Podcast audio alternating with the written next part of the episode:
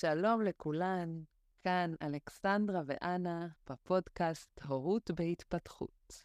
אני אמורה עכשיו להתחרות בכל הסקסי הזה? אני לא יכולה עכשיו.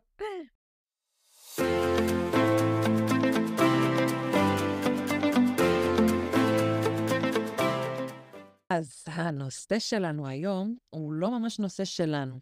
אה, זאת אומרת, הוא כן, אבל לא אנחנו המצאנו, ויש פה קרדיט, וכנראה איזושהי הקדמה ש... שצריך לתת. אלכסנדרה, מה שלומך? את רוצה לספר לנו רגע מי זה סטיבן פורג'ס ולמה בעצם הוא מעניין אותנו? תראי, אני לא, אני לא אתחיל לספר מה שלומי, בסדר? ברשותך. בואי נדבר על סטיבן פורג'ס. פעם ראשונה אני שמעתי עליו מפרופסור שנקר, כמובן, שבעצם מבסס את הכלים שלו בין היתר על עבודות של סטיבן. אה, סטיבן פורג'ס הוא פסיכולוג, חוקר מוח, מרצה בפקולטה לפסיכיאטריה באוניברסיטה בקרוליינה, והוא גם עומד בראש הנהלת מכון שחוקר סטרס וטראומות, והוא חוקר את זה כבר במשך עשרות שנים.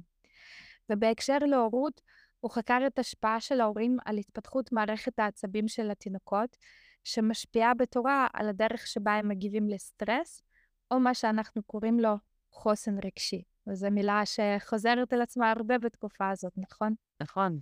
אה, אנחנו לא, לא ניתן פה סיכום של העבודה המטורפת שלו, אבל נתמקד בנושא אחד, שזה אפילו לא נושא, כן? זה תת-נושא, אזכור קטנטן, אה, שנקרא סימנים לביטחון, שזה בעצם תרגום גרוע מאוד ל-accuse of safety. למה גרוע? אה, כי בטיחות וביטחון הן מילים מאוד מאוד טעונות אצלנו, נכון? יש הרבה משמעויות שלא ממש נוגעות למילה safe. ודווקא זה קשור, תראי איזה קטע, זה קשור בצורה מעניינת למה שאנחנו הולכות לדבר עליו. כי עצם המילים בטיחות וביטחון לא מגיעות, אה, לפחות עבור רובנו, עם תחושה של סייף, של מקום שהוא בטוח. אם כבר, אז להפך.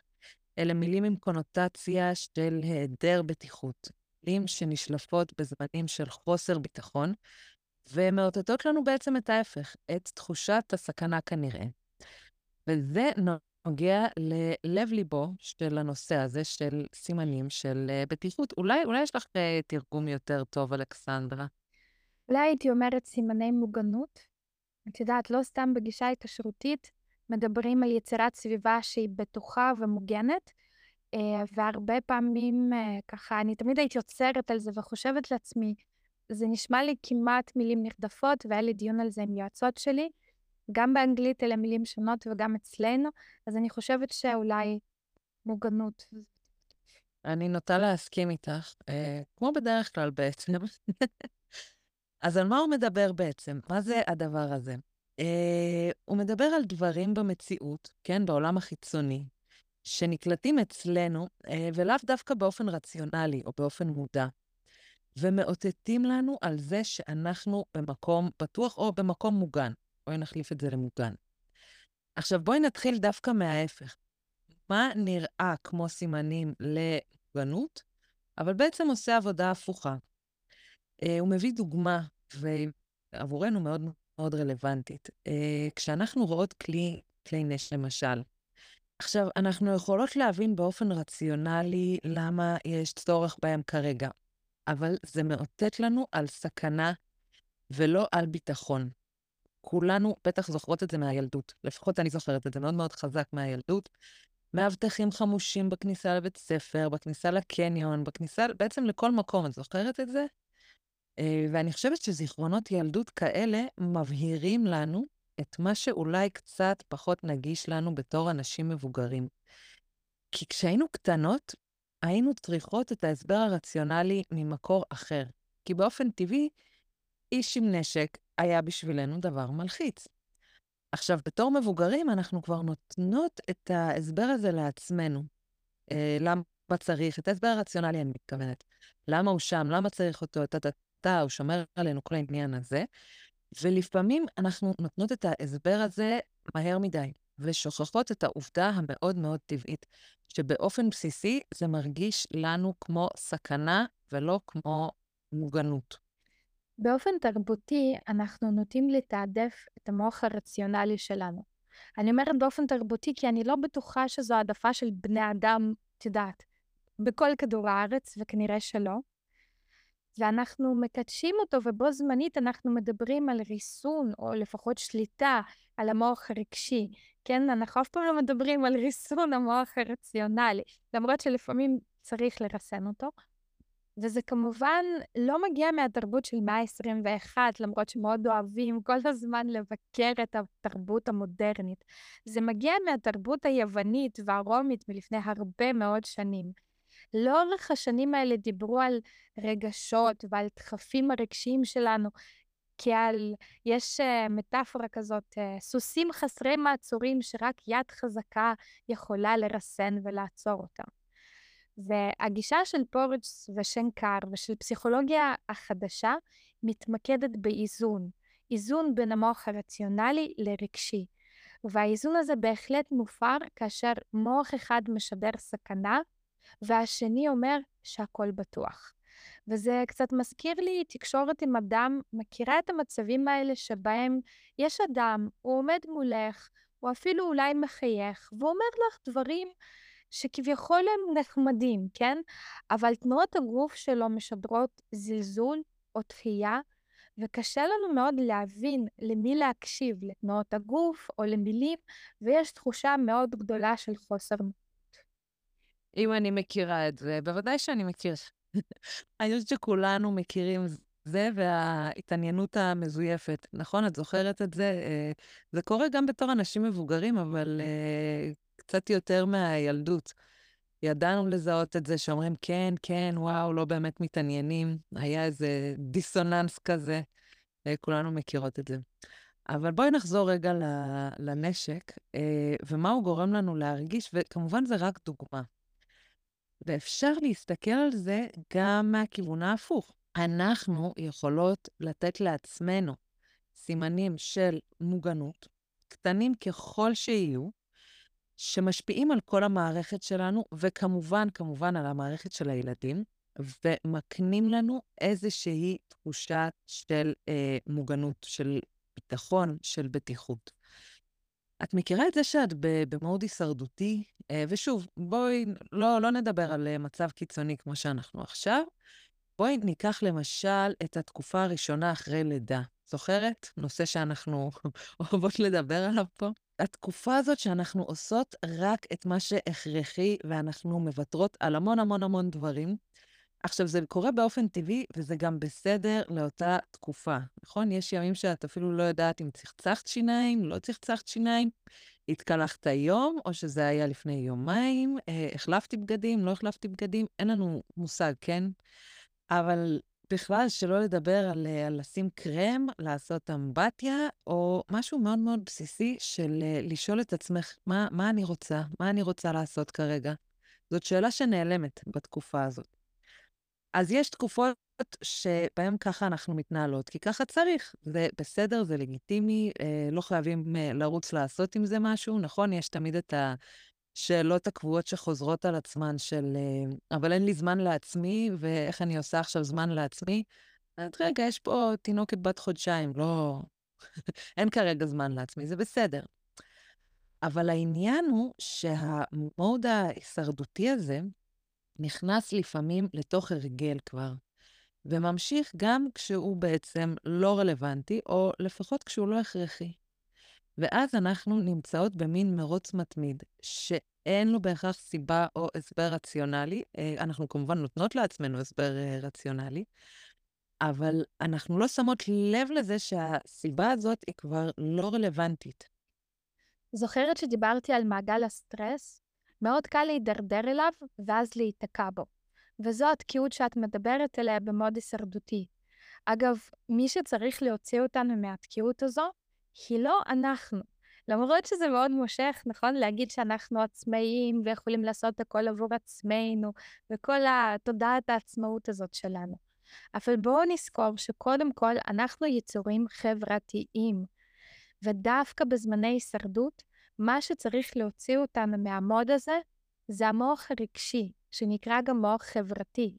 דרך אותו מנגנון אינטרבריין שאנחנו כל הזמן מבטיחות שמתישהו נעשה פרק עליו.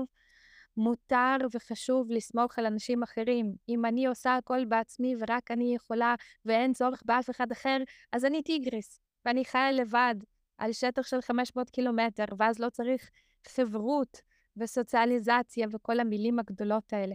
אנחנו צריכים חברה דווקא בשביל הזמנים שקשה לנו לבד, בטח אחרי הלידה, ואז יש בעיה גדולה מאוד כשתרבותית אנחנו מייצרים ואקום חברתי סביב היולדת. אני טיגריס, איזה משפט. אני חושבת שצריך להוציא כזה סטיקר. אני טיגריס.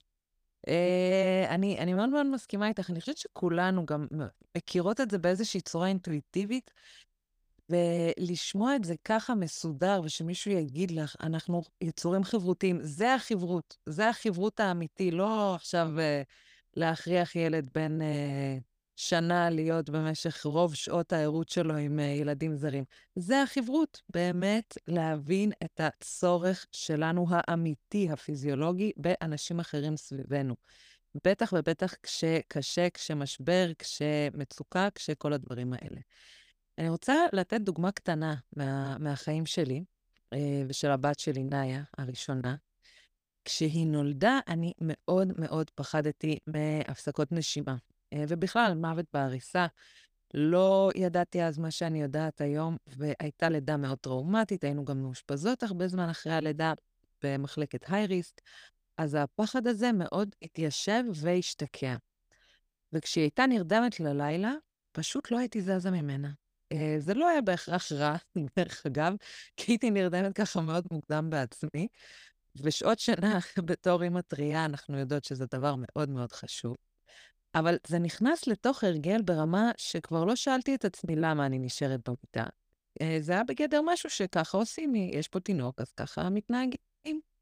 עכשיו, היא התחילה לישון לילות שלמים עוד לפני גיל שנה. זאת אומרת, הייתי יכולה, אני חושבת על זה, כן, שש שנים אחורה, הייתי יכולה לקום וליהנות מערב פנוי. והאמת שפשוט לא חשבתי על זה. והמניע הראשוני של כל ההתנהגות המוזרה הזאת שלי, והמניע הראשוני הזה, זאת נקודה חשובה, הוא היה מניע של פחד. ואת יודעת מתי הבנתי את זה? כשהתחלתי לקום אחרי שהיא נרדמה. פתאום זה הביא איתו רוגע, ולקח לי זמן להבין מה המקור של הרוגע הזה, כי אנחנו הרי יודעות שלצאת מהמיטה אחרי שתינוק נרדם זה, זה דבר קשה, נכון? זה בעיקר בחורף. אבל פתאום הייתי קמה והייתי רגועה ונינוחה, ולא, לא הבנתי מאיפה זה מגיע. והמקור של הרוגע הזה, הוא בסך הכל היה מאוד מאוד פשוט. אם לא קמתי, כי מבחינתי הייתה סכנה, גם אם לא זכרתי את זה. אז עכשיו כשאני קמה, אני מספרת לעצמי סיפור אחר. כן, אני, סיפור במרכאות, אני עושה עם היד, אתם לא רואים. זה לא באמת עובר איזשהו פילטר של, של סיפור. אבל אם אנחנו כבר משתמשות במטאפורה הזאת, אז אני מספרת לעצמי פה סיפור אחר שאין בו סכנה. לי לא היה פחד כזה עם אלה. בדקתי נשימות, כמובן, לא נראה לי שיש אימא שלא בודקת. כן ישנתי מעולה כשהיא ישנה. עם איתן כן, אה, בדקתי אותו כל הזמן, ולא הצלחתי לישון בלילות. זה גם מאוד מסתדר לי עם ה-PTSD שחוויתי אחרי הלידה שלו. הייתה לי תחושה שהוא זמני בעולם הזה, ואסור לי להיקשר אליו, כי עוד מעט הוא לא יהיה. ומערכת היחסים שלנו בחודשים הראשונים הייתה מושתתת בעיקר על הפחד שלי לאבד אותו, בשילוב עם הפחד שלי להתאהב בו, ולא חושבת שיש מקור סטרס עצום יותר מזה, ואני די בטוחה שזה השפיע על מערכת תגובתיות שלו לסטרס, ולמרות שהוא ילד שהוא נורוטיפיקל, הוא רגיל לחלוטין, אה, הוא לא רגיש במיוחד, הוא לא שום דבר במיוחד, כן? זה מהדברים האלה שאנחנו רוצים שהילד יהיה בנורמה. עדיין התגובתיות שלו לסטרס הייתה מאוד מאוד גבוהה, במיוחד בשנים הראשונות. וככל שיצאתי יותר מ-PTSD, ככל שעבדתי יותר על היקשרות, וזה הרבה יותר קשה כשזה לא מגיע עם האהבה ועם האינטואיציה הראשונית, כי הפחד ממסך את כל אלה, אמ, אז ככל שהתקדמנו זה נהיה הרבה יותר טוב, ועדיין אני רואה שיש השלכות, אמ, ואני גם רואה כמה הוא נרגע הרבה יותר, והתגובות שלו מתמתנות ככל אה, הוא מתבגר, וככל שההיקשרות שלנו אה, נהיית עמוקה יותר. את יודעת מי מדבר על זה, דרך אגב? אה, פרופסור יעקב רז, אה, לא יודעת אם את מכירה אותו, יצא לי ללמוד, באמת זכיתי גם ללמוד אצלו וגם לעבוד איתו, ויש לו בן יחיד עם אה, תסמונת דאון, אה, בשילוב של אה, פיגור התפתחותי ואוטיזם, במין אה, קוקטייל כזה נחמד. והוא מדבר על זה הרבה, על, אה, על הזיכרון שלו אחרי שהוא נולד, שממש אמ, אחד הרופאים אמר לו, אה, הם לא חיים הרבה זמן, אל תיקשר אליו יותר מדי. והוא פותח את זה לכיוון הזה של בכלל איך, איך עושים את הדבר הזה, את, ה, את הלא להיקשר הזה. אה, ולוקח את זה כמובן למקומות אחרים, קצת יותר בודהיסטים, שפחות רלוונטיים לנו פה, אבל בהחלט הפחד הזה שאנחנו אה, חוות הרבה פעמים בתקופה הראשונית אחרי לידה, שמתלבשים עליו עוד ועוד דברים, זה מקור לסטרס עצום. Uh, אני רוצה לתת עוד דוגמה מהחיים שלי, דוגמה קצת יותר אקטואלית. בערך שבוע אחרי ש... שכל זה התחיל, שמתי לב שאני ישנה עם בגדים. זאת אומרת, אני ישנה עם הבגדים שהייתי איתם כל היום. עכשיו, זה לא בקטע של ביקורת, כן? כולנו היינו בהלם, היינו בבהלה מאוד מאוד גדולה. Uh, ביקורת זה לא העניין פה, אבל מבחינה רציונלית, כן? ואני אומרת את זה עכשיו, uh, שלושה שבועות אחרי.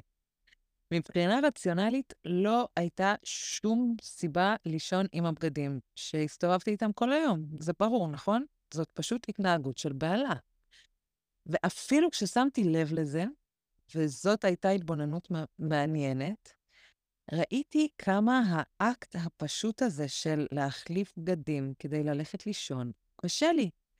כי זה משדר רוגע, כן, אני עכשיו אשים פיג'מה נוחה, נעימה, ולא את הג'ינס או הטייץ שהייתי איתו. משהו כזה מאוד מרגיע, יומיומי.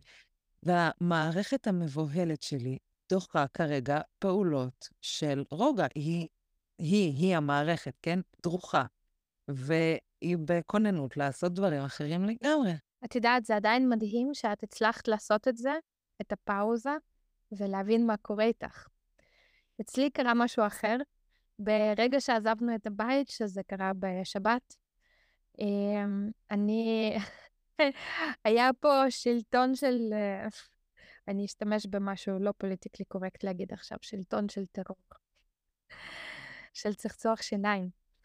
בבית שלנו, אה, יש לנו, אנחנו מאוד גמישים בעניין הזה, זה לא בהכרח חיובי, אל תיקחו ממני דוגמה, אבל uh, היו ימים שבהם פחות הקפדנו בבוקר ובערב, גם אצלנו וגם אצל הילדים, וממש התחלתי להקפיד כל בוקר וכל ערב צחצוח אצל כולם, ואצלי כל מיני סבונים וקרמים שקיבלתי מקוסמטיקאית, ובחיים לא עשיתי קודם, אבל נראה לי גיל 39 זה הזמן להתחיל.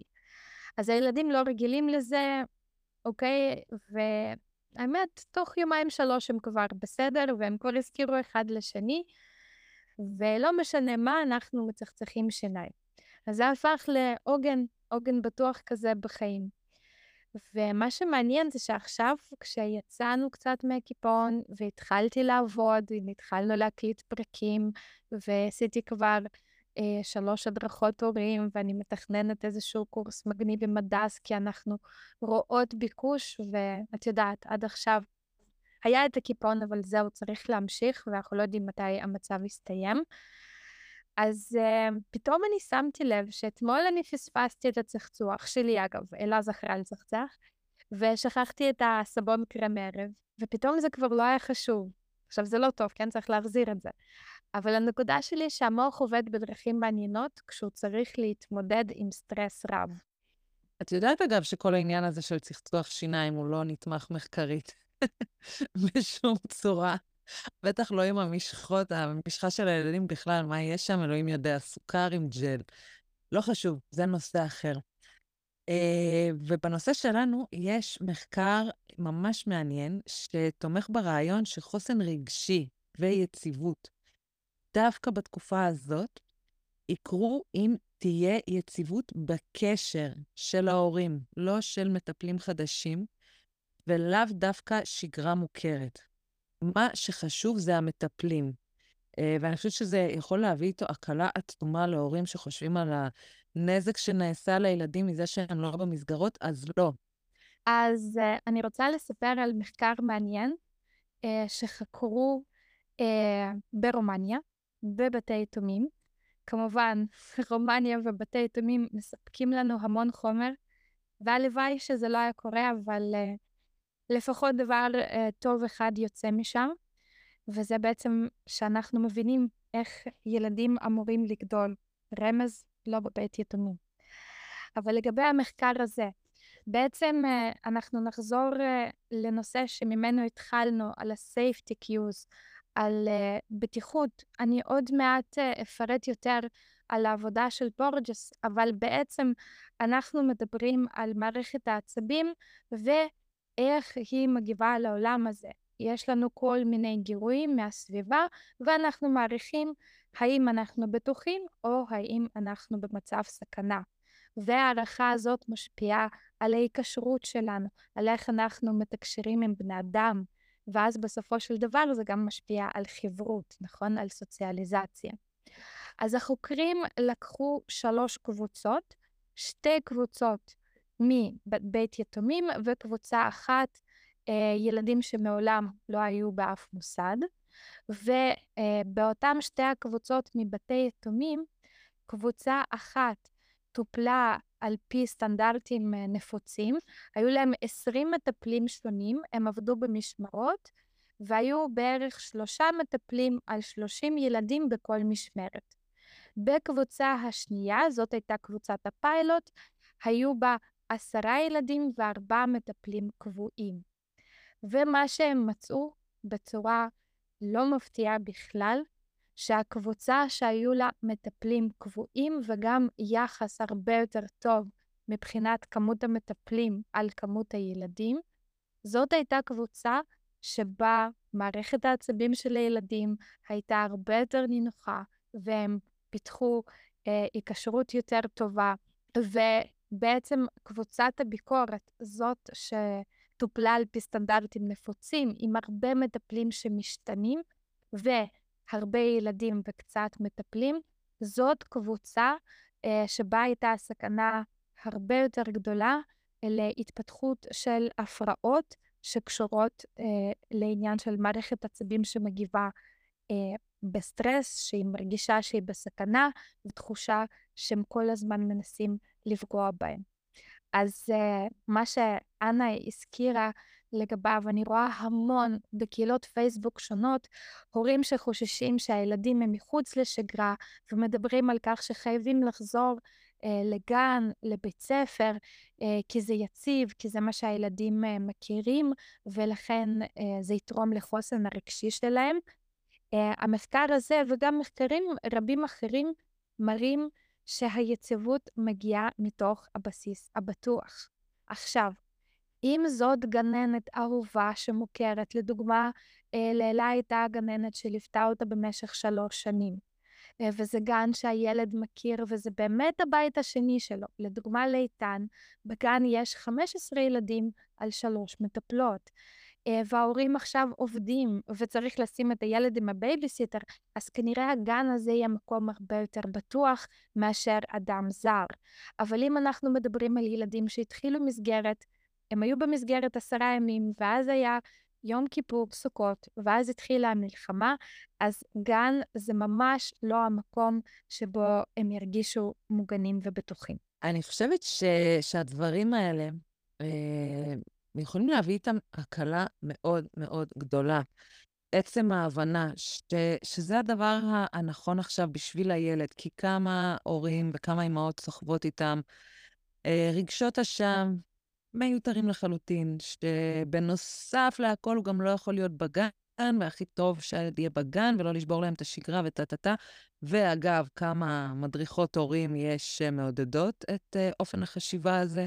אמ, בלי להיכנס לפרטים וכמובן בלי להיכנס לעומק של זה.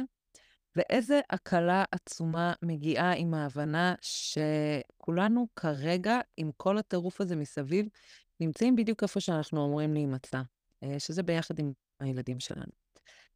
והסימנים האלה, ה-cues of safety, הסימנים האלה של אה, מוגנות, של אה, בטוח פה, הם יכולים להיות דברים, דרך אגב, מאוד מאוד קטנים. זה יכול להיות הקרם שאת שמה לפני השינה, אה, ופתאום את לא שמה כי את במאוד הישרדותי ובלאגן וזה, או כמו אלכסנדרה, שמה יותר מדי. זאת יכולה להיות מקלחת ארוכה, איזה כיף זה מקלחת ארוכה, וכמה אנחנו עכשיו מתקלחות, רובנו לפחות, במהירות כזאת, ומלווה בהמון המון חששות. אה, זה יכול להיות אימון שאת אה, עושה בדרך כלל וויתרת עליו בשבועות האחרונים. זה יכול להיות לשבת לשתות תה חם, להכין לעצמך אוכל. אוכל זה, זה עניין אצל אמהות, נכון? אנחנו ממש בקלות מוצאות את עצמנו אוכלות על הדרך, אוכלות שאריות, אוכלות מה שהילדים לא סיימו, תואמות מה שהכנו להם, ולא ממש אוכלות, וכולי וכולי, כן? כל העניין הזה. עכשיו, נדרשת תשומת לב כדי להזין את עצמנו, ולא רק מבחינה קלורית, כן? יש גם את הקלוריות של הנפש, ואלו קלוריות לא פחות חשובות. ממש ככה, דוגמאות מעולות. ברשותך, אני רוצה לחזור לפורג'ס, ומה בעצם הוא מצא אחרי עשרות שנים של מחקר בנושא הסטרס וסוגיית המוגנות. אז פורג'ס פיתח את המונח נורוספציה, שזו מערכת מולדת שעומדת בבסיס היכולת שלנו להבחין במצב של סכנה למצב בטוח. עכשיו, חשוב להבין שלא מדובר רק על מצב מלחמה אל מול מצב של שלום, אנחנו מדברים על מצבי יומיום פשוטים, כי אותה מערכת שמבחינה בין סכנה למצב בטוח, היא זו שמשפיעה על הדרך שבה אנחנו נתייחס לאנשים זרים, לדוגמה, במפגש הראשוני, כן? האם הילד שלנו יירתע או יחייך וינופף ביד שלו? זה משפיע על התנהגות לדוגמה, ילדים שמתרפקים ומתחבקים בקלות, אה, וכאלה שמתקשים לעשות את זה. עכשיו, פורג'ס מתרכז במחקר אה, במוח, כן? איך מערכת העצבים מעריכה סיכונים, והוא מדבר על חלקים במוח שאינם בשליטה הקוגניטיבית שלנו. הנורוספציה מתרחשת ללא מודעות והכרה, ולכן אין פה איזשהו תהליך למידה קוגניטיבי שבו אנחנו יכולים להגיד עכשיו לא נרגיש אה, לא מוגנים. עכשיו, אז לפעמים נוצר דיסוננס, כן? אנחנו בצורה קוגניטיבית אומרים לעצמנו, אני מוגן, בדיוק כמו בדוגמה שלך עם הנשק, אבל הגוף שלנו מכין את עצמו להילחם, או לברוח, או לקפוא. עכשיו, זה יכול להיות דופק מואץ, שינוי בנשימות, קיבוץ שרירים, אה, שינוי בזרימת הדם, שינויים הורמונליים, והכל תומך בהישרדות שלנו. חלק מהאנשים יתחילו להזיע, חלק יכולים להלבין או להדים, תינוקות כמובן יתחילו לצרוח. עכשיו, לא מדובר רק בנשק, מדובר גם בילד שנכנס בפעם הראשונה לגן או לכיתה. זאת כביכול סביבה בטוחה מאוד, אבל את זה אנחנו מבינים רציונלית. זה לא אומר שמערכת העצבים שלנו מסכימה איתנו. עכשיו, סבבה, אנחנו, הילדים שלנו כרגע במצב שבו המערכת נוירו-התנהגותית שלנו היא במצב של הגנה, כלומר מצב קרבי, איך אנחנו מחליפים את המצב למצב פרו-חברתי. אז כדי שזה יקרה, מערכת העצבים שלנו צריכה להעריך את המצב כלא מסוכן, כמצב בטוח, ואז היא מעכבת את אותם מנגנוני ההגנה. אדם נחשב ללא הסתגלותי, כי אנחנו כל הזמן מדברים על המושג הזה, הסתגלות. אז אדם נחשב ללא יכולת להסתגל כאשר הוא לא מסוגל לעכב מנגנוני הגנה בסביבה בטוחה, או לא מסוגל להפעיל מנגנוני הגנה בסביבה מסוכנת.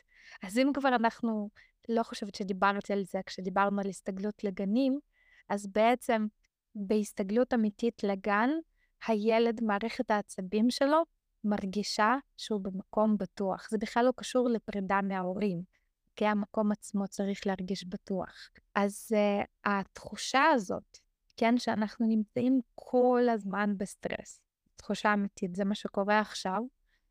והסטרס המתמשך הזה בהחלט יכולים לגרום לכך שאנחנו, אה, המערכת העצבים שלנו כל הזמן פועלת, היא כל הזמן רואה מצבי סכנה, ואז גם במקומות בטוחים יותר אנחנו מגיבים בפייט. ואז גם זה יכול להסביר למה אנחנו הרבה יותר נלחמים במרכאות אה, עם הילדים שלנו, ועם בני זוג שלנו, וכאשר uh, עומדים בקופה בסופר ומישהו נדחף, אנחנו ישר מתפרצים עליו, כי אנחנו כל הזמן נמצאים במנגנון הישרדותי. אז בואי נדבר רגע על אז מה בעצם עושים, או אז מה בעצם עושות. ואני חושבת שהדבר הנכון לעשות, להתחיל מעצמנו.